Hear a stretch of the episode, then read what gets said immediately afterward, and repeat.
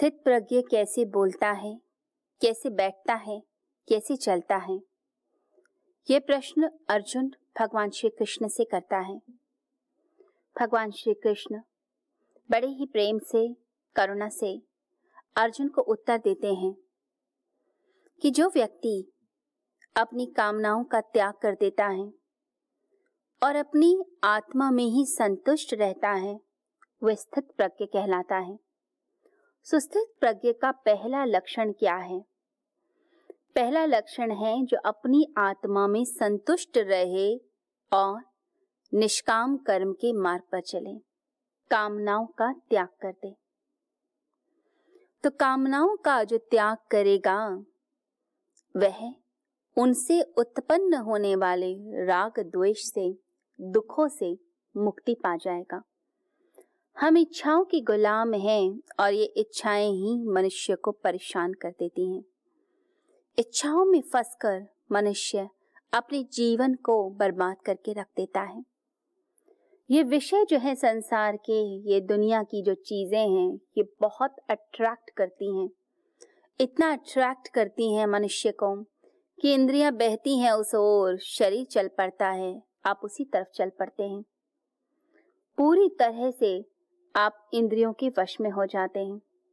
तो विषयों से एक आकर्षण रहता है मनुष्य को। सुंदर वस्त्र चाहिए, नई से नई ड्रेस चाहिए, नई से नया मेकअप चाहिए, नई से नई खाने की चीज़ें चाहिए, बढ़िया मकान चाहिए। रोज नए गैजेट्स रोज नया फ़ोन बदलना चाहते हैं हम, नई से नई चीज़ों का भोग करना चाहते हैं। तो विषय अट्रैक्ट करते हैं। और इंद्रियाँ? उनके पीछे पीछे चल पड़ती हैं। जब इंद्रियाँ पीछे जाती हैं तो अट्रैक्ट होकर उस चीज़ का भोग भोगने लगती हैं। जैसे सुबह सुबह आप सैर के लिए निकले हों तो एक बड़ा प्यारा सा गुलाब का फूल आपको दिखाई दे जाए। एक सुंदर पुष्प मार्ग में दिखा। अब ध्यान पूरा उसकी तरफ़ चला गया। वो लाल गुलाब जिसके ऊपर ओस की प्यारी प्यारी बूंदें अटकी हुई हैं। अब आँखें उसके सौंदर्य को देखना चाहती हैं। अब आप उस गुलाब के पुष्प के पास जाएँगे। उसको निहारेंगे, उसके सौंदर्य को देखेंगे, उसका स्पर्श करना चाहेंगे। तो हमारी जो इंद्रियाँ हैं जब बाहर कोई भी विषय दिखाई देता है, उसकी ओर आकर्षित होकर बहने लगती हैं। अब यहाँ विषय क्या है? विषय है गुलाब का फूल। संसार की चीज़ क्या हुई? वह एक पुष्प। और इंद्रिय, ये हमारी आँखें। जो उसको देखना चाहती हैं, उसके सौंदर्य को भोगना चाहती हैं। तो शरीर साथ दे चलता है और आप चल पड़ते हैं उसकी ओर। जैसे ही व्यक्ति भोग भोगने लगता है, सौंदर्य का हो, रूप का हो, रंग का हो, गंध का हो तो समझिए, हम अपने भीतर की शांति को भंग करके क्षणिक सुख के लिए अपने आप को लगा देते हैं। इससे राग और द्वेष भी उत्पन्न होता है, यानी अटैचमेंट बढ़ती है या डिटैचमेंट जैसे किसी के घर आप गए, किसी रिश्तेदार के पास, और उसने आपके सामने वो सब चीज़ें रखी जो आपको बड़ी पसंद है खाने में।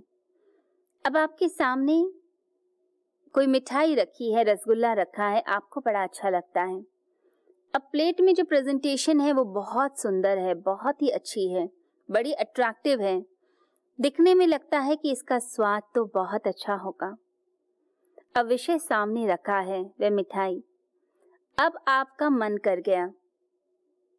अब जिवा चाहती है, उसको चखना। आँखें बता रही है, बड़ी सुंदर चीज़ है। अब टच करना चाहते हैं टेस्ट करना चाहते हैं, देखना चाहते हैं। ध्यान बार बार उस मिठाई की तरफ़ जाएगा। लगेगा कि यह हमसे पूछें कि यह मिठाई खा लीजिए। अब आपने उस मिठाई को पकड़ा। उसको खाना शुरू करा। अब जैसे ही आप उसे खाते हैं तो उसका जो स्वाद है, वो स्वाद राग पैदा करता है, यानी अटैचमेंट पैदा करेगा। आपको अच्छा लगेगा। कुछ देर के लिए सुख मिलेगा। अब अगर उसका स्वाद जैसा आप चाहते हैं वैसा न हुआ तो क्या होगा? तो द्वेष आएगा डिटैचमेंट होने लगेगी। आप वहीं उसको छोड़ना चाहेंगे, बहाना मारेंगे। ये मनुष्य ये जो इच्छाएँ हैं, वो उसको बाहर की तरफ़ धकेलती हैं प्रोपेल करती हैं। जैसे रॉकेट को लॉन्च किया जाता है, धक्का मारा जाता है बिल्कुल ऐसे ही मनुष्य को भी धक्का मारती हैं उसकी इंद्रियाँ, विषयों की तरफ़ लेकर जाती हैं। अब एक रसगुल्ले का जो स्वाद है, वह तो आनंद देगा, क्षणिक सुख देगा। परंतु यदि दस रसगुल्ले आपके पास रख दिए जाएँ कि आप दस रसगुल्ले खाइए, अब वो क्षणिक सुख नहीं होगा। एक रसगुल्ले से आनंद आ सकता है, दो से आ सकता है, तीन से आ सकता है, लेकिन धीरे धीरे सुख की मात्रा और कम होती जाएगी। फिर दस रसगुल्ले खाने मतलब एक सजा। और रोज ही आपको वो चीज़ दे दी जाए।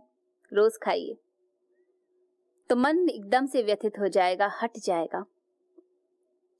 इंद्रियों का क्षणिक सुख मनुष्य को फटकाता है।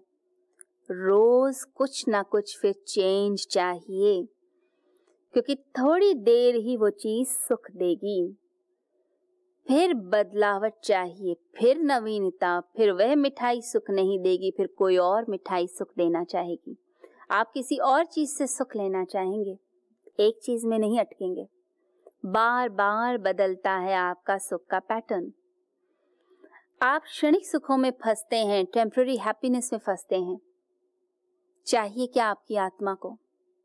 आपकी आत्मा को चाहिए परमानेंट हैप्पीनेस हमेशा खुश रहना, हमेशा आनंद के भाव में रहना, ये आप चाहते हैं, ये आपकी आत्मा चाहती है।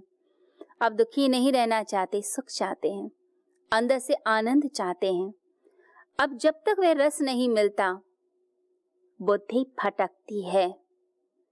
हमें ऐसी चीज़ चाहिए इस संसार में ऐसी स्थिरता चाहिए जिसमें बुद्धि का भटकाव ना हो और अमृत का हम पान करते रहें। हम परमात्मा से जुड़े रहें। अब कैसे वह चीज़ प्राप्त की जाए?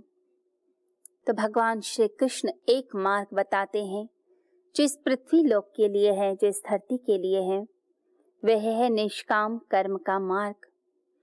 भगवान कहते हैं, कामनाओं का त्याग ही। एक रास्ता है। जब अपनी आत्मा में संतुष्ट हम रहने लगते हैं, बाहर की चीज़ों में नहीं उलझते, आत्मा में शांति ढूंढते हैं, अपने में शांति, आनंद ढूंढते हैं, तब समझिए हम संतुष्ट रहना सीख जाते हैं।